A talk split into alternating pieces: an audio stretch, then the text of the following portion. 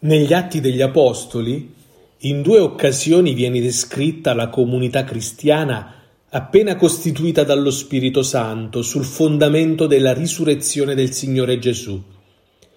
Credo sia fruttuoso andare direttamente almeno a uno di questi testi. Erano perseveranti nell'insegnamento degli Apostoli e nella comunione, nello spezzare il pane e nelle preghiere un senso di timore era in tutti e prodigi e segni avvenivano per opera degli apostoli. Tutti i credenti stavano insieme e avevano ogni cosa in comune, vendevano le loro proprietà e sostanze e le dividevano con tutti, secondo il bisogno di ciascuno.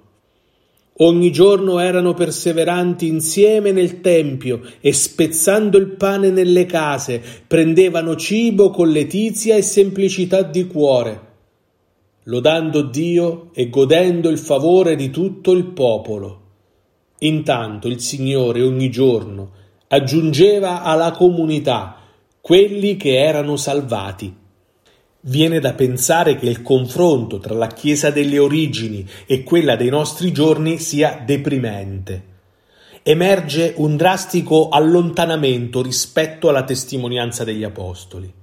Dove sta oggi la comunità perseverante nell'insegnamento del Papa e dei Vescovi, nella comunione, nella celebrazione dell'Eucarestia domenicale e nella preghiera? Se ci dividiamo anche su come si deve celebrare la messa.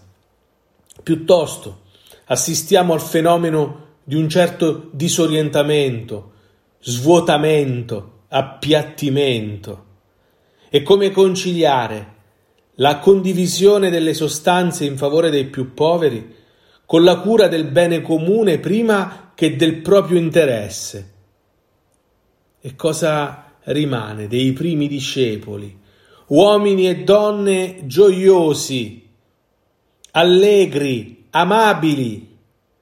Pensiamo ai volti smunti, alle voci flebili, agli sguardi spenti, ai gesti rassegnati e alle testimonianze tristi di cui troppo spesso il mondo è spettatore irriverente.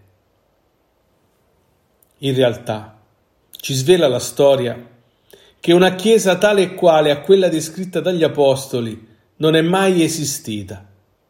Pare che i cristiani della prima ora fossero alle prese con le stesse incoerenze del nostro tempo e con i nostri stessi peccati. Pare che i due sommari a cui facciamo riferimento oggi siano in realtà una sorta di ideale di Chiesa, se volete una meta da raggiungere, un orizzonte verso cui camminare. Questa descritta è la Chiesa come sta nel cuore di Dio, come Lui l'ha sognata dall'inizio dei tempi e come essa è chiamata ad essere per l'eternità. Questo è il progetto che siamo chiamati a realizzare noi tutti battezzati. Questo è quello che chiamiamo il regno di Dio che deve crescere. E infatti se abbiamo denunciato le distanze incoerenti, anche dobbiamo segnalare gli avvicinamenti e i segni di santità fioriti nella prima ora, attraverso i secoli, fino al nostro tempo. Spesso sento dire che noi siamo chiamati da Dio a seminare e poi qualcuno raccoglierà.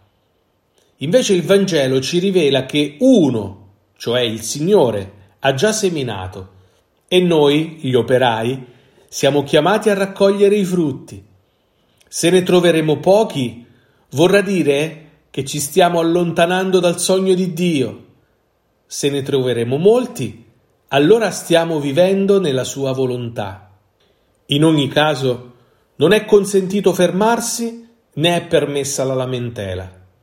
In ogni caso, come testimoni del risorto, amiamo questa Chiesa, come è oggi, come fosse una donna piena di difetti, ma che è comunque nostra madre.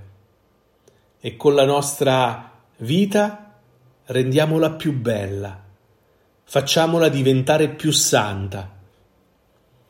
luogo di comunione fraterna, di coraggiosa testimonianza, di carità appassionata.